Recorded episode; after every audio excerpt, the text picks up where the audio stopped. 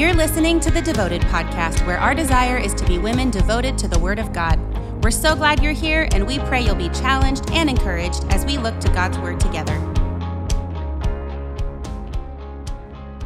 Welcome to the Devoted Podcast. So glad you guys are joining us from wherever you're listening from. Man, I got a note today from someone in Australia. So if that's you, I just love that. It was so fun to actually hear from people that are out there that we, we get to talk to. Today is going to be fun, gals, because I am joined by Joey Metter today, and I'm going to let him tell you who he is and all that kind of stuff. But let me tell you where I want to go with this a little bit. We're going to talk about worship today, and specifically, does our theology in worship matter? This is kind of a big issue today. We love our worship music. We love, obviously, the expression that is to be able to worship God, but we want to actually even think intelligently about that as well. So I've asked Joey to come on and just kind of give us his feedback on where he is and like kind of the stance that we take. So, Joey, thank you. Hi, Amy. So weird, right? I devoted everyone. Devoted everyone. Here we are. So, Joey, tell us who you are. Tell us what your role is at Athey and all that good stuff. My name is Joey Metter. I'm the worship director here at Athey Creek Christian Fellowship in West Linn, Oregon, as some of you might know. I'm married to the Mackenzie Elise, Who's met her. fantastic. Oh, she's the best. She is the best. And we've been married for two and a half years and change now. It's been great. Loved that. We got married just pre COVID, before COVID, BC, and like squeaked it in, and then the whole thing happened. So that's been awesome. But I've been the worship director, get back on track, worship director for a couple years now, and then on staff at Athey as a worship leader and a couple other things for more than 11 years now 11 and a half years and that has just been so much fun truly the honor of of my life has been to to lead the church in that way and to be used in that way and i pray the lord continues to use Athey and this ministry and all all of Athey's ministries more you know Yeah. Yeah. It's been amazing. So, obviously, if I want to talk about worship music, I'm going to go to somebody that does worship music a ton. so, here we go. But I do think we talk about so much of the worship experience these mm-hmm. days. There is an experience to worship. So, let's maybe back up first and let's talk about why do we worship at all? Biblically, why do we meet the Lord in that way? And what should it look like, biblically speaking? That's a great question. So for every everything that we see in the Bible, there's generally three things that we look to to confirm those things. And Gabe Carter, who was on the last the last episode previously, confirming scripture in the Bible, but those three things are do we see Jesus do it? Do we see it in the New Testament church, Acts and the letters to the churches? But also, do we see it pictured in the Old Testament, right? Hmm. So, whether that's communion, you have Jesus, Luke 22 saying, Hey, this is my body, this is the bread, this is my blood, eat, drink, right? And we see that confirmed in the letters to the church. We see that pictured in the Old Testament through so many different things, right? Worship music or worshiping the Lord with music is something that we that's something that my dad always makes a great point in that we shouldn't be majoring on some of the minor things. So worship is just an act of praise to the Lord. Oftentimes that's associated with music. And I think that that's that correlation is made just because it's it is super easy to praise the Lord with worship, to take time and pause and sing or play if you're an mm-hmm. instrumentalist, as opposed to like when people say that you can praise the Lord in raking leaves and doing whatever, you know what I mean? Like some people will, like use super broad examples. And while that's very true, it can be very tough to get in the mindset of, you know, raking leaves for the Lord. that can look like, you know, me raking your leaves to bless you. You know what I'm saying? So that's a little bit harder to do than to say, okay, I'm going to pause. I'm going to reflect on the words of something like Amazing Grace or, you know, in Christ alone. I'm going to reflect on those words and basically make those prayers my own and say those lift those up to the Lord. Jesus sang one time, he sang five psalms in the upper room, speaking of Luke 22. And so we see Jesus do it. We see all over in the the Old Testament and obviously the Psalms, but then in just about when almost anything good happens, people are singing in the Old mm-hmm. Testament. Mm-hmm. But then it's it is tougher to make a case as far as the majors go of worshiping in the New Testament church, which is why we spend at Athey a lot of time focused on the word. Mm-hmm. We don't want to major on the minors. Mm-hmm. And it's it's very easy to get emotionally wrapped up in music. You know, yeah, music yeah. is is an emotional thing. My argument is all music is soul music. You know, it's not just a specific thing. All music affects your soul in one way or the other. So, which kind of gets back to it's very easy, or it can be very easy to worship the Lord with music. Well, I think that's a, a, great point, and I love that you're pointing out that it is the major versus the minor, right? And we do tend to get a little bit more and highlight the things that we maybe feel more of an emotional expression to, and spend more time with that. So I think we have seen the modern day church do that. But I love that you brought up the Old Testament and with the Psalms because you do see David be very expressive, right? So it's not like you can make the case that uh, there is no place for emotion and that almost I don't want to give the experience word because I maybe we'll talk about that in a minute. But just the emotionalism that we have as we are worshiping the Lord. Yeah, absolutely. So when you're talking about emotion or feelings, mm-hmm. that can be one of those things where there's some red flags for me. Mm-hmm. Um, sure. That's a bit of a tender spot for me. when you're talking about emotions and worship. And if I could get into the word a little bit, I would love that. I've been going through Genesis recently, and in Genesis 27, Isaac is kind of at the tail end of his experience here on earth. and then Jacob and Isaac, you guys might know that story of their relationship where previously Jacob steals the birthright in a way, tricks Esau into giving Jacob his birthright, right? If you remember that. In Genesis 27, you get to where Isaac is looking to not the birthright, but give Esau the blessing. There's mm-hmm. two things, the birthright and the blessing. And those are both like sought after things back, especially in the Old Testament, right? Isaac tasks Esau with going out and getting some venison, some deer, and making a soup. And then when you bring me that soup, I'm going to bless you, Isaac says to Esau. And then the story goes that Rebecca, Isaac's wife says, Hey, Jacob, come on over here. Let's steal, let's trick Mm-hmm. Isaac into giving you the blessing. The Bible calls Jacob a smooth man, which is a little bit of a bummer to be called a smooth man, you know. but Esau was a man of the field, is what it says. So Rebecca, a wise woman, was like, hey, we got to sell this thing. So here, put on Esau's jacket. Your arms are really smooth. Put on these goat skins. And here, I made the soup that your dad really likes so here it is. Take it to Isaac. And then in again, Genesis 27, verse 18, it says that Jacob came to his father and said, Hey, my father. And then Isaac said, Here I am. Who art thou, my son? And Jacob said, It's I. I'm Esau, your firstborn. And Isaac said, How be it that thou hast found this so quickly? Like, how'd you get that soup so fast? Mm-hmm. Is what he mm-hmm. asked. And then he replies, Because the Lord God hath brought it to me. Isaac said to Jacob, Okay, come near, I pray, that I may feel you, my son, whether thou be my very son Esau or not.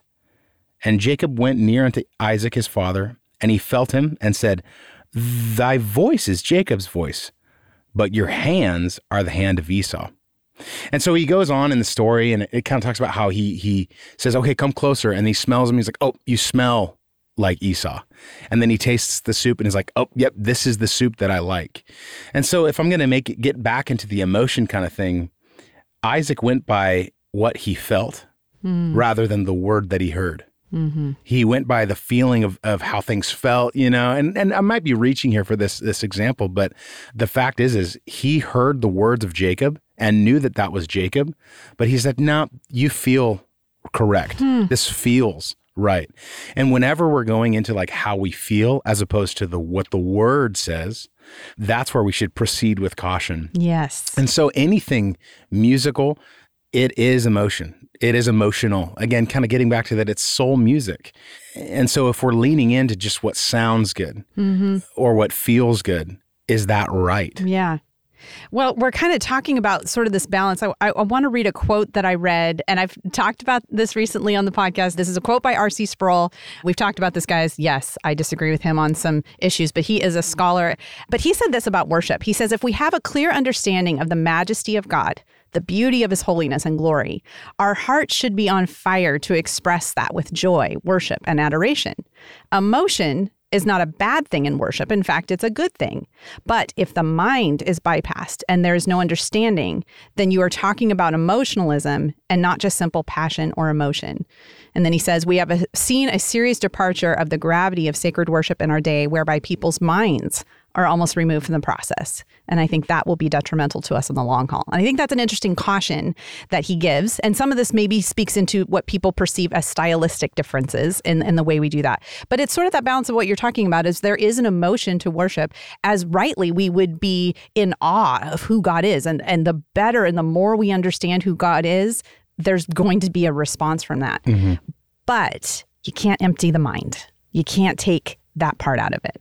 Yeah, absolutely. Yeah, and genres can change and styles can change, but the truth should not change. Mm-hmm. And someone said that, uh, I forget who it was, but they said that heresy can be summed up to adding to the Bible or taking away mm-hmm. from the Bible. Mm-hmm. And so when you start to venture into like your own personal opinions about whether that's a depiction of God or how the Spirit moves, that's getting into dangerous ground without pointing to anything like super specific. Mm-hmm. Leaning into the emotional side of things as opposed to kind of using like the bowling bumper lanes mm-hmm. of truth, keeping you within side what we would call like the pale of orthodoxy and, and what the word says.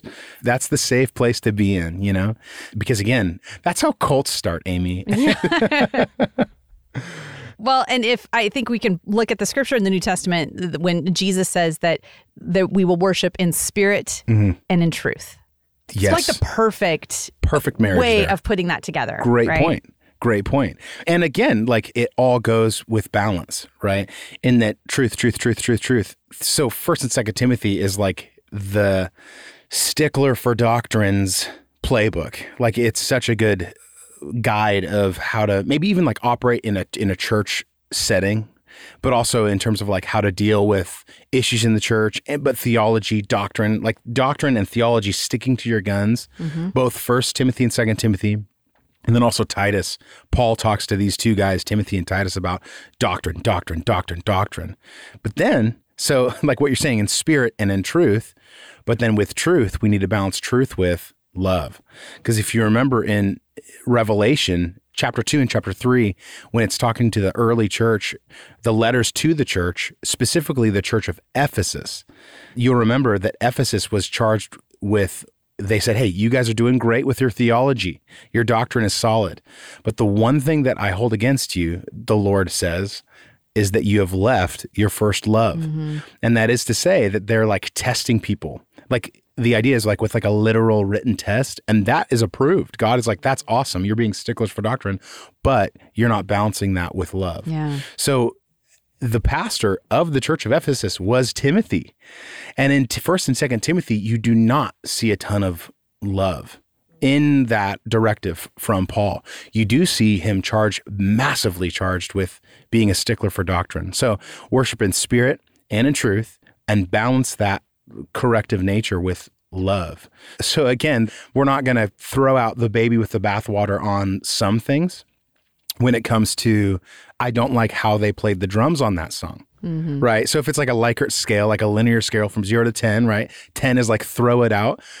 zero is like let's do it. I love that song, right? If you don't like the drums, that's in the more like, okay, we can work with this, you know?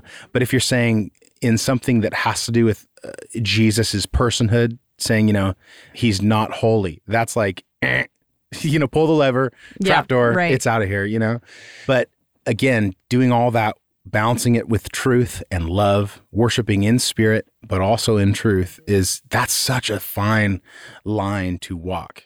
I find that I don't think we give enough credence to the idea of the fact that we are supposed to think through our worship a little bit. It's not meant to us just be mindlessly going through it. And and I can say this in uh, my own experience. You know, say you go to a church that is not your church. You're yeah. visiting somewhere, and you know probably style worship's going to be different. You're at an away game. Totally. And I have so found myself in that place that it's like I can come in almost not trying to be critical, but it's like, well, this isn't how worship's done where yes. I do it. And this doesn't feel worshipful to me.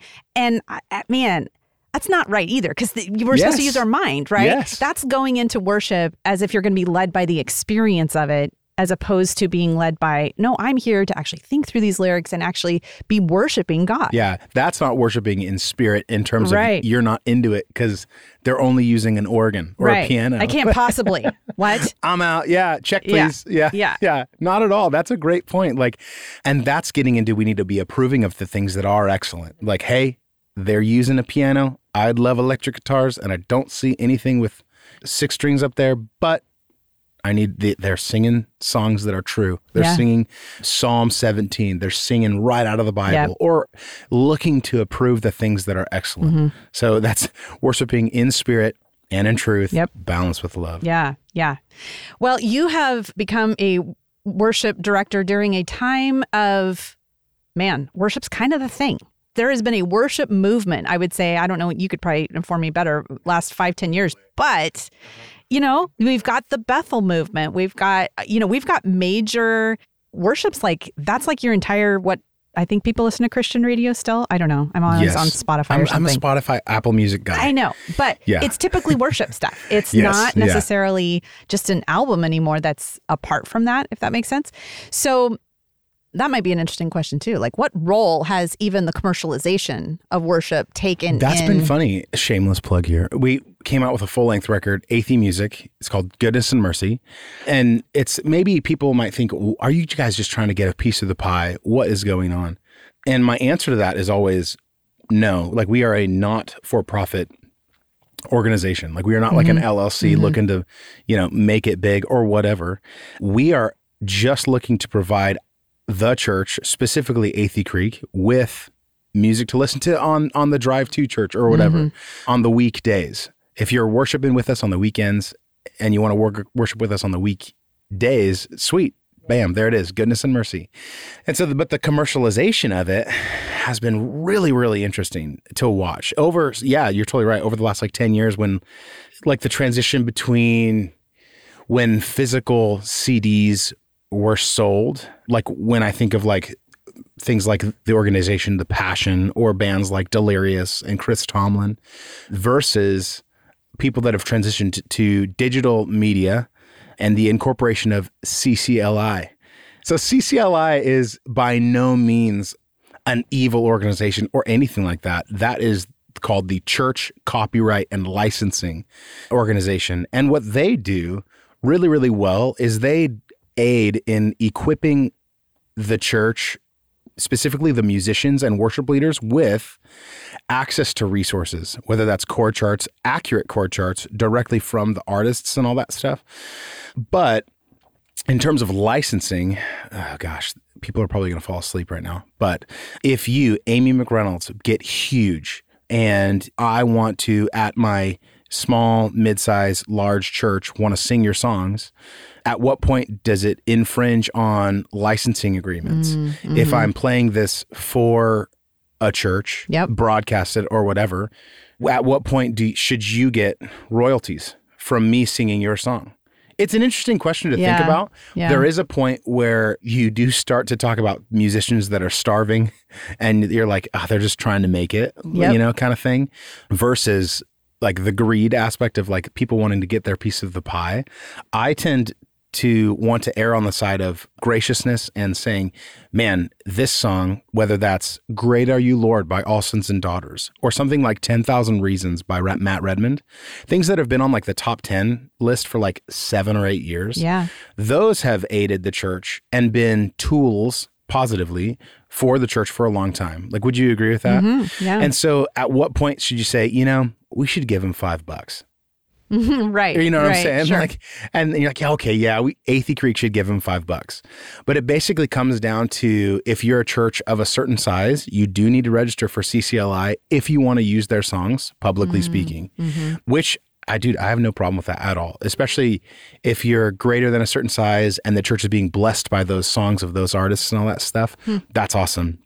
And again, do your own research on this too. Don't take my word for it. Look into that kind of Hmm. thing. It's a deep rabbit hole, but look into it.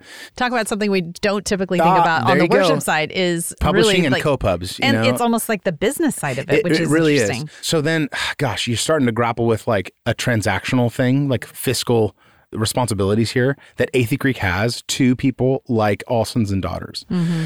So at the end of the year, basically, Grady Lord's probably the best example. If Grady Lord was sung, you know, 15 times at Athey, that means if we sang 100 songs from CCLI and 15 of those were Grady Lord, that means 15% of our dues to CCLI of our monthly or yearly payment to them of like a couple hundred bucks would go to all sons and daughters. So then they get a piece of of what we are sending to CCLI.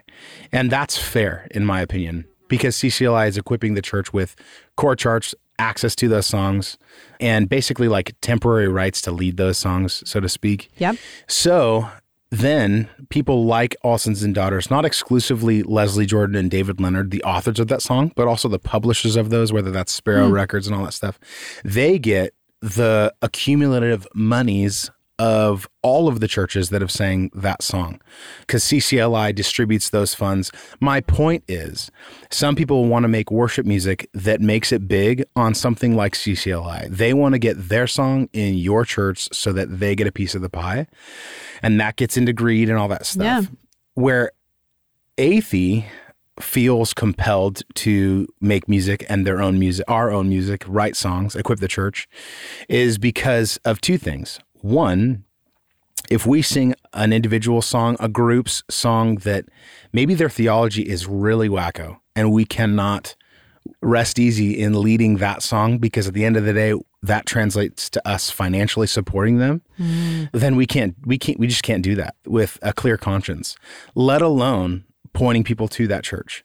In that same token we feel like if a song has blessed the church dude we absolutely should be promoting that song in terms of us using that song but also like financially supporting, Supporting that the art, artist yeah. right like it just comes down to like a workman is worthy of his wages kind of deal Mm-hmm. Yeah. so Well, that's interesting for two facts because I think it gives us a little bit behind the curtain on little bit, man, yeah. how does this work? What's going on with that? But then also what those dollars mean to what you're pointing and and you already kind of alluded to this a little bit. There are ministries out there that, you know, Athey as a church, we have said, man, we're not going to sing songs from this. So let's talk about that a little bit because Yeah. as we talk about, man, worship being an event and an experience. Yeah. I don't know if anybody has capitalized on that, and I don't mean that strictly in the most negative way, but has camped down on that as much as Bethel has. yeah absolutely So let's talk about Bethel a little bit. You know, there's good songs, there's good lyrics in there, but then there's also a church behind that. Where do you guys come down on that? That's a great question. And you gotta, if there's like ever a landmine field right now in the I've worship just scene, thrown it out there this for is you. it. There This is this is the minesweeper of You're welcome. of the worship directors and worship leaders right now. That being said, you're absolutely right. There's kind of like the big three right now, which is Elevation, Okay. Hillsong Worship, Yep. and Bethel. Yeah.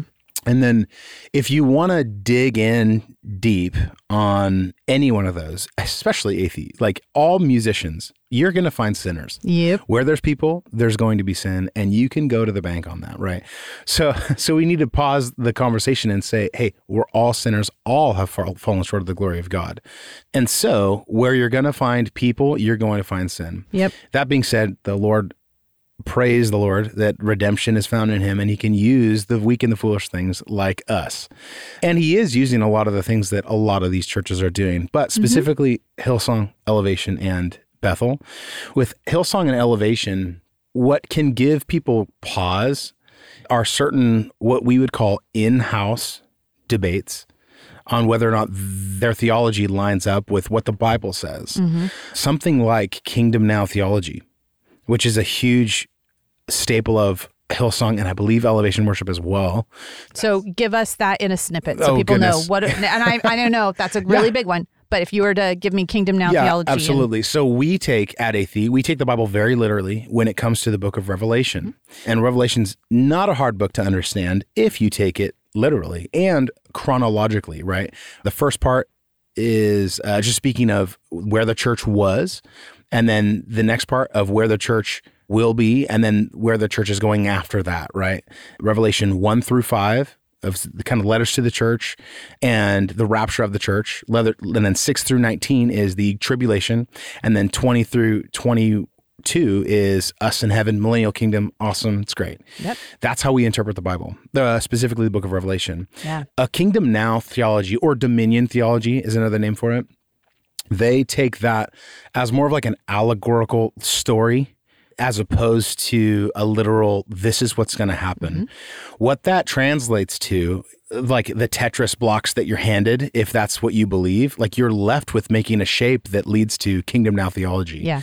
What that means is their goal is to usher the kingdom into earth. And okay, a lot of this can sound really great. Oh, that sounds awesome. Who wouldn't want to usher the kingdom? in? Sure. That's not what we believe the, the book of Revelation says. So it basically is that we need to make earth great is a super summary of, of what it is. And what that consists of is converting people to becoming Christians, which, yes, that sounds awesome. Yep. But the Lord will come back when we've done enough. Like it Yeah. puts it on us. It us. puts it on us. Correct. Right. Which is Yeah. like, uh, what? Yeah. Not only does Revelation, that's not what we think, but also Jesus would say otherwise in a couple different examples. But Mm-hmm. yeah. So then that's why you're seeing things like Justin Bieber, the Biebs. Has Justin Bieber been brought up on your podcast yet? I don't know that he's Is ever. this the first this is- one? I think this is going to be the first I Justin brought in the Bieber reference. That's why, or like Kanye West or Yeah. the Kardashians, whoever, when they're seen at Hillsong in New York, Mm-hmm. to Kingdom Now theologists, that's like, dude, it's happening. We're Hmm. Getting people like Justin Bieber being able to convert all these people. Yep. And dude, we are getting closer. The world's getting better. And so, whereas we're like, no, dude, we live in a fallen state. It's going to get worse, worse, worse, worse. Yeah. That's what we believe. And that's a dark, you know, very gray, you know, the clouds are glooming. No, but the reason I wanted you to bring that up and just kind of draw that distinction because I think understanding that, like you said, in-house debate on those particular things. The, These- theolo- the theological, is that the way to say that?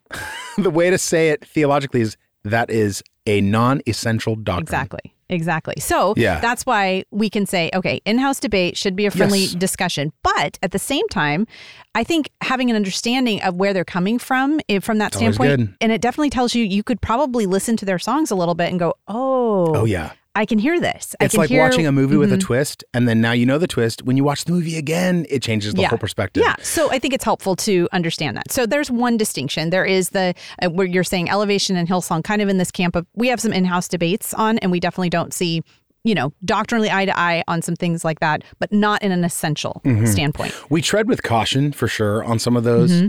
in that right now it's getting tougher to point people to certain churches that do have those major non essential disputes with us, Mm-hmm. right? Because hopefully we're all playing on the same team.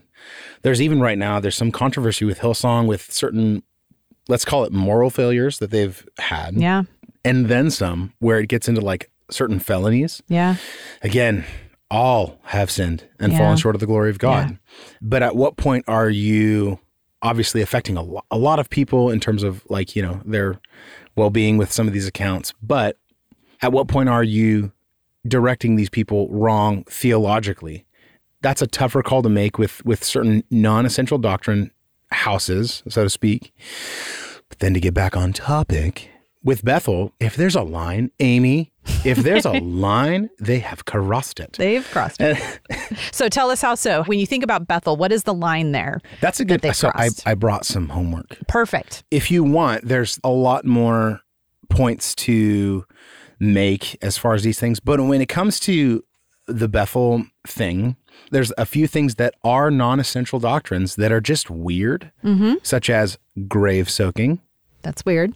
Or if you guys don't know what we're talking Oh, about, this is a it. this is a real thing. look into it. Yeah. Um, or don't look into it. Yeah, but uh, or like the gold dust that is pretty well known that that's a thing they do. That's a non-essential doctrine. Yeah. And again, what Joey's referring to, if you've ever heard of Bethel, they would do big, I, I don't even want to call it like a concert. It was more like a worship experience. Mm-hmm. They would probably, and there would be, you know, gold dust. yeah, commonly that- referred to as the glory cloud. the glory cloud. Yeah, that's gold dust from Michael's, like the craft store. Okay, did y'all get that? Um, it's actually from the craft store. I'm not trying to sound like super jaded, but you also need at the same time need to see through some of these things for what they are. With worship, is it truly worshiping the Lord or are we imposing something that we're just putting on there to add to an experience? Yeah, and there is a point where what the Bible would say to the pure, all things are pure. Like some people are there just because they are a new believer. They're there to Yeah. meet the Lord and they're, "Oh, hey, that music sounded great. Yep. It felt great. Mm-hmm. And hey, you know, I pray that the Lord guides them in truth. Yeah. But the, again, if you're handed the Tetris blocks and you lay it down in a certain way, there's a point where the blocks they don't fit together anymore. Mm-hmm. With certain theology, when it comes to essential doctrine, Bethel has crossed the line with two things. One thing especially, the Bible, how they interpret the Bible is, let's say, questionable at the very least, but especially how they view Jesus and mm-hmm. Jesus in his deity. That's where it does get into essential doctrine. Mm-hmm. So if I could, they say that his deity, Jesus needed to empty himself of his deity in order to fulfill what he was called to do. That's a false doctrine. That's a doctrine called the kenosis doctrine, if you wanted to like look into that. What's kind of funny is like a lot of this stuff, it's like, wait, that actually happened this year, at this time, you know, in the last like mm-hmm. 2,000 years. Mm-hmm. It's pretty funny how it's like that's already been a heresy that's been Yep. fleshed out.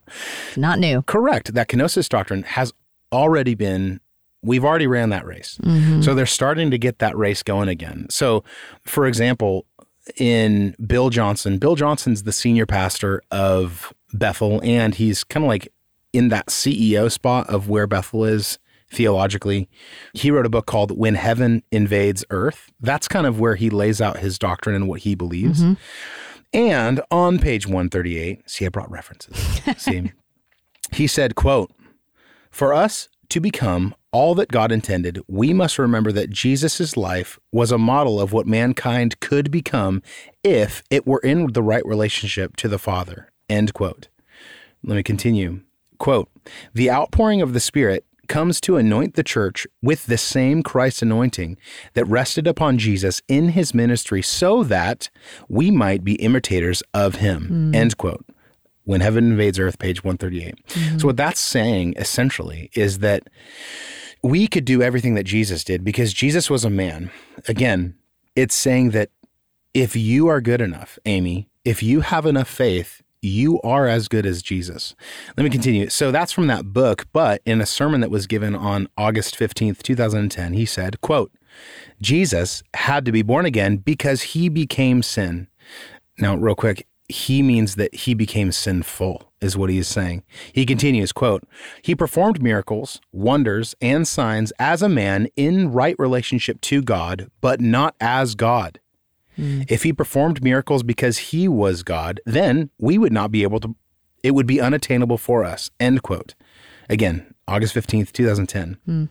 So the issues that we, the Christian church would take issues with this as far as essential doctrine goes is that Jesus was God. He was fully God. He was Yeah. fully man. What Bethel is saying is that you too, if you have enough faith, you can do everything that Jesus did and you are just at the same level as Jesus. Which and, and you see that then through throughout their ministry because they very much express the supernatural. Like Mm-hmm. that's they put a real paramount on that piece. Yeah, it gets into like they believe that Jesus was not unique in terms of his deity from day one. They believe that the Lord chose to use Jesus. Yep. If that makes sense. Yeah.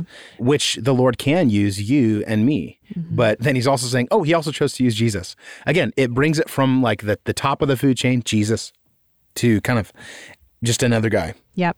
So this is helpful because uh, what we're seeing then is, you know, we've given two different camps here. You've got, you know, Hillsong and Elevation that different in-house debate, but this is the distinction between something that is actually a doctrinal, like outside of doctrine, because they are diminishing who Jesus is, and that's the line in the sand. That's exactly. And when that line is clearly crossed and crossed on a somewhat regular basis, it's at that point that we cannot point to them. Mm-hmm. And what I mean to say is, Athey Creek, Athey Music, me as a worship leader, I do not want to promote their music by playing it. B, goodness gracious, probably I get three or four emails a week every week and I love answering them. But it's the classic, hey, what was that song you sang this mm-hmm. last weekend? Right. And if you have any of those questions, feel free to email me, joey at atheycreek.com. Yeah.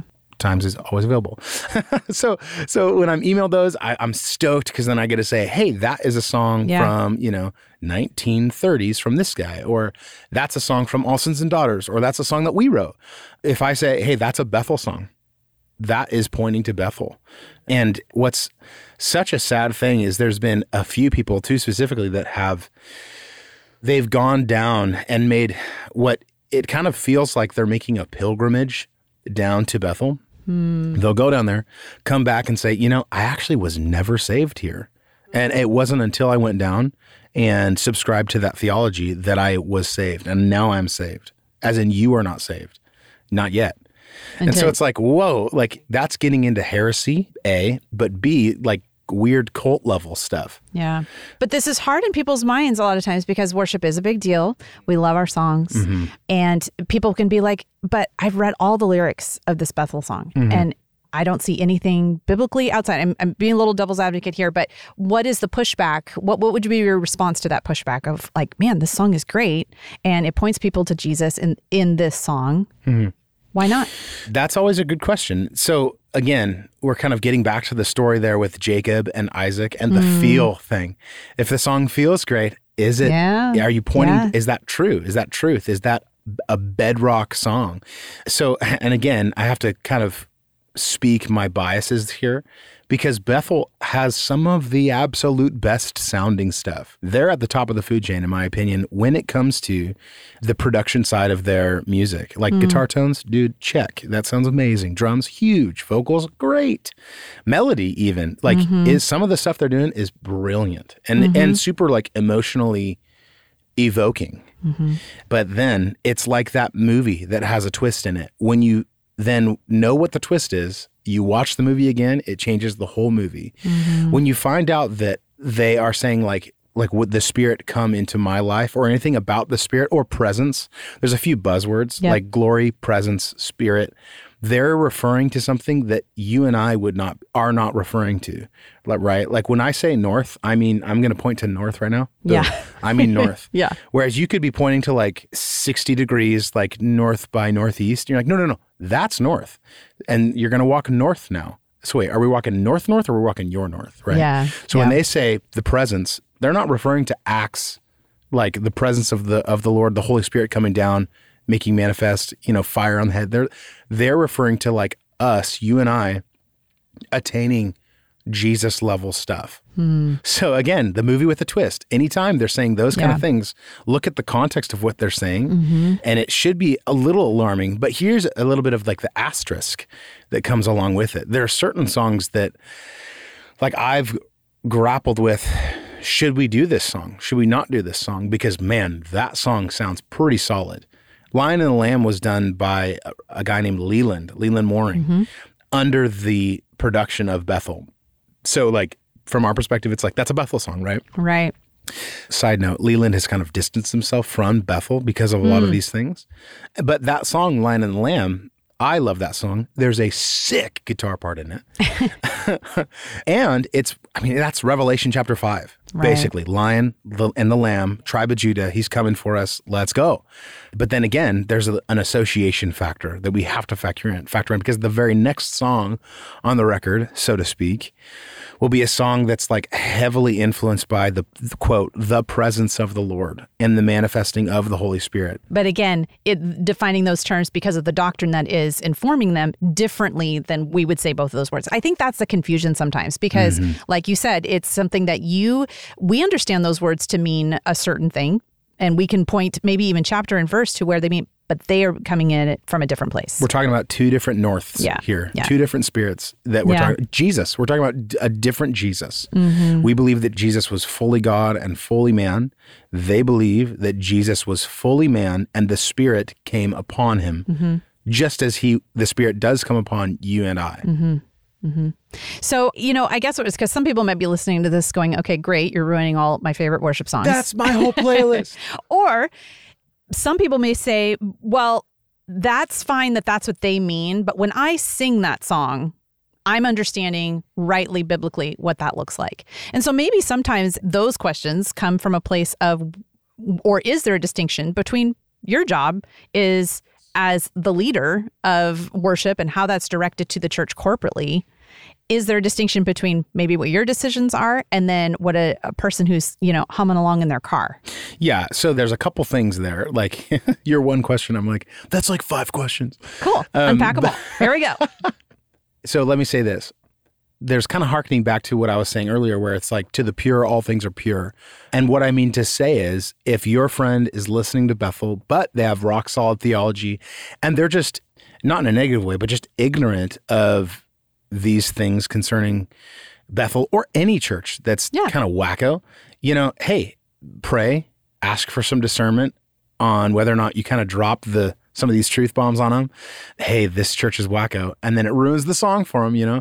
So at some point, you need to work it your just as you work your own salvation out with fear and trembling, you kind of need to work your own playlists out with fear and trembling, mm-hmm. right? Mm-hmm. And then again, kind of harkening back to like the CCLI, the behind the curtain, the business side of things, there does come a point where you are financially supporting that Sure. group or ministry. So Yep. I'll let you guys and let you gals weigh that carefully within your own mm-hmm. heart.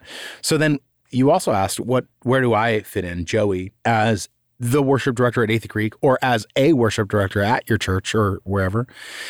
I think that, and granted, we've been talking now, like I'm talking, and I should be singing. I think was it Charles Haddon Spurgeon that said the the the teachers need to quit singing and the singers need to quit teaching, right? Yep. Or, or some someone Yep, said that. something But like that. I bottom what line you is mean. Mm-hmm. that's just so true. John Cooper, a guy from the band Skillet, he nails this when he says that so many young people get their theology from Spotify, from Yeah. from the playlist that they're listening to, from the artist that they're listening to.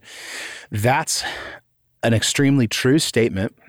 If you're getting your theology exclusively from music, you are rolling the dice every time. You're playing heads or tails every time.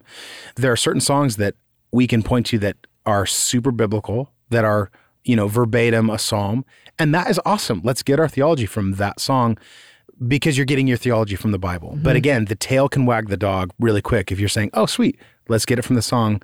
What you actually should be saying is, "Is this song getting it from the Bible?" Right. Right. And so you need to get your theology from the Bible. Mm-hmm. And then as a worship leader, I need to work out my set list with fear and trembling. When I mean set list, what songs I'm playing on the weekend? Mm-hmm. What can I back up every line of these songs? We just had a discussion on this as a as a worship team with a specific song where what is it? What's the line? You gave me your eyes, you gave me your heart. And your heart beats in my chest. That's what it is. Okay. The line is, and your heart beats in my chest. So now are we talking about like like a literal like Yeah. there was like some surgery that happened and now or what are they trying to say by saying and your heart beats in my chest? And if you're asking me to defend that song, my response is we should be men and women that are after God's own heart. As in our hearts should be aligned with God's heart. God's heart beats in our chest. Hmm. You know, again, it's getting into like if you're going to be critical of that, you also need to not say things like I feel it in my heart or mm-hmm. the sun's set because the sun doesn't literally set. It revolves around the earth. Like, you know what I'm saying? Like, Yeah, at yeah, some yeah, point, you're breaking down like the English language and how we're depicting certain things, you know? So I can stand by things like it's your breath in our lungs. So we pour out our praise. Like I can stand by those things.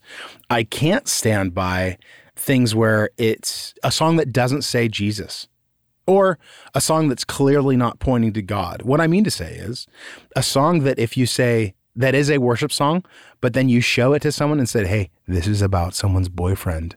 And then they Could be play the interchanged. Yeah. and, and you're and they're like, oh no, yeah, that that's a boyfriend's. That's yeah. What, Who's Yeah. this about? Which boyfriend's this about? And it's like, actually, that's supposed to be about God, and it's not. Like it, it's a bummer when that happens. Like there's an example of a song called "Come Away with Me" by Jesus Culture. Again, sick guitar part, amazing, gu- right? But it doesn't really say Jesus or it says come away with me it's going to be wild i have a plan for you but then again like that's almost sounding like a serial killer like come away with me i have a plan for you what but if it's something like if we're going to go back to like an older matt redman song let my words be few and i'll let my jesus i am so in love with you mm-hmm. if you take out jesus i'll let my words be few i am so in love with you that's a great valentine's day card right. right? like Ken's is going to get that written down and I'm going to hear you, babe. I love you. But the fact of the matter is, it's just so clear that you can't get through that song thinking that it is about anyone other than Jesus. Mm-hmm. Yeah. As it relates to us, as it relates to the church, as it relates to you and God. Mm-hmm. So if you're ever leading a song from the pulpit on a weekend or, or at a Bible study or whatever, that can be replaced with like, you know, a girl you like, a boy you like, or whatever, that to me is not what I would call a corporately applicable mm-hmm. song. It's not a song I'd lead at church. It might be a song for the weekday, but it's not a song for Yeah. the weekend. Yeah. You know what I mean? Yeah. I mean, if it sounds like we're, well, you're, you're maybe you're thinking like, seriously, y'all just overthink every single lyric. And I want to almost say, yeah, kind of. Yep. Yeah, absolutely. And some people would be critical of that. But if I could go back to what we started with the conversation of we're balancing things with spirit and truth. Yes. There is that emotion that is absolutely going to exist within worship. Mm-hmm. But you have to be led by the truth in your brain. You know, Yeah. the mind is not absent. When you hear these things about mindfulness and taking your emptying your mind of things, that's all new age kind of nonsense mm-hmm. we need to be actually thinking through these things and the lord gave us a mind to actually do that so i know it sounds maybe it's even laborious to go oh my goodness would you really think through these but i, I wonder how much we do need to be more careful about what that should look like you know reminder not that this is where all worship music is but we probably need to keep in check that lucifer as a fallen angel He's a musician. he was a musician Fallen you know angel. so and the thing That's that the truth. music does with us is it does definitely it kind of brings us into that place of the emotion and going with feeling the other thing i want to say and you can tack onto this if you want but if you are listening to this and you're just like getting really defensive of like hey you're messing with my music right now Yeah. i really love my music the thing you got to think about is is that leading with feeling because at the end of the day we we don't want to cling to our music we want to cling to what god's word says It's the truth. Preach it. Mm. That's right. That's 100% true. And so you're like, okay, then who do I listen to? You know, that's Yeah. what led Athey to, to write our own music Mm-hmm. out of things that are just the Bible. Oh, Like a lot of the stuff that we're writing is from the word, like Father is a song, and it's verbatim Isaiah 49. And so, yeah, we do go through every line. And if it doesn't hold up, like if it doesn't, if it's, if I can't explain it or point to it theologically speaking, like, man, we heavily consider not playing that song. And oftentimes we don't. Mm-hmm. In fact, I can't think of a time where we've ever had a conversation. Ah, I don't know, man. I don't know if I can defend that tooth and nail. Then just don't. yes, Yeah. correct. Then we then we do throw it out, and that stinks because there are certain songs that it's like, again, I'm gonna privately play that song on a weekday, Yeah. but I'm not gonna publicly play that song on a weekend. If that makes sense. Yeah. It's a little bit of a to who much is given, much is required issue. If there's a weight in terms of like leading people and women in the Athey women's ministry, the cup, so to speak, can be a cup of trembling in, in that way. Mm-hmm. In that I don't get nervous a whole lot when I'm speaking in front of people or when I'm playing or whatever, but I do get extremely nervous on the guitar when I mess up. Hmm. Like if I play a wrong note, it's like there's gonna be like four wrong notes after that. Or when I feel like I'm misrepresenting the word, God, the Holy Spirit, Jesus, mm-hmm. whenever heresy's in the mix, you will see me sweating bullets. That's something that, that I take very, very seriously. And so if you do a little bit of work on the front end, it's going to cover your hind end. Let's just put it that way. And I'd rather do the work beforehand saying, is this song theologically, does it check the boxes versus saying, yeah, probably. And then I'll lead it on Sunday mm-hmm. and then get 50 emails saying, um, in this line, it said that Jesus was a zebra. And I don't really see that in the, you know, you know what I Yeah. mean? Like I literally have Yep. to answer for that. Yeah. And then if you're going to talk about like, could this cause someone to stumble and walk away from the faith? Yeah, it has. It mm-hmm. literally has. Mm-hmm. People have gone down to Bethel and said, you know, I'm not a Christian. I wasn't a Christian, but now I know. Now I've been enlightened. And so it's like, dude, that's a bummer. Yeah. Yeah. So, I mean, clearly, you know, listening to you, you have a far greater responsibility because you're choosing these things to be sung to masses. You know, that's huge. But I wanted to get your take on this stuff because I do think that's just something that we sort of take in we take in music, we check our playlist, and, we don't think about these things so much. I think I've never been so convicted more so than from my uh, youngest kiddo. He was sitting in service one time, and I think he was younger. I'm not real sure why he was in service at this age, but I think he was like fourth or fifth grade. And remember, Pastor Brett said something about a song that had reckless love in it. You'll have There to you tell me who the author is. I can't, or the artist. That's a Cory Asbury Cory song. Asbury. That's right. To and this he's a, day, he's a Bethel guy. Brennan will not listen. If it comes on the radio, we have to turn it immediately because he says, Mom, God is not reckless. Mm-hmm.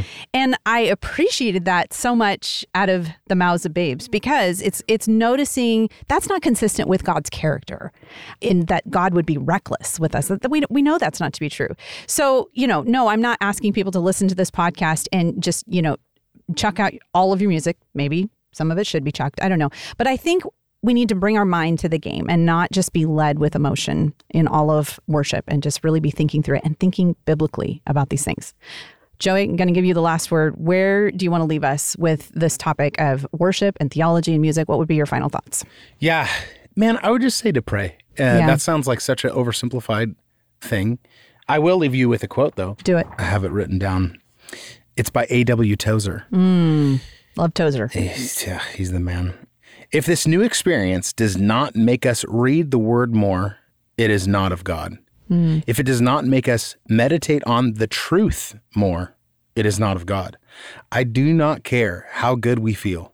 If we feel so good, we feel brand new, we are still not being blessed by God. It's A.W. Tozer in the Christ Centered Church. Mm. And that's just the truth. If Yep. what you're talking about doesn't draw you closer to God, but also doesn't draw you closer to the truths that are found in the Word, then it's not of God. So then ditch it. Then ditch it. Ditch it. Whether you're picking the songs in your car just for you or, you know, for the masses like Joey is up on stage. I love that. Joey, thank you so much Absolutely. for, Anytime. for doing this. This was great. I loved it. Thank you for tuning in to the Devoted Podcast.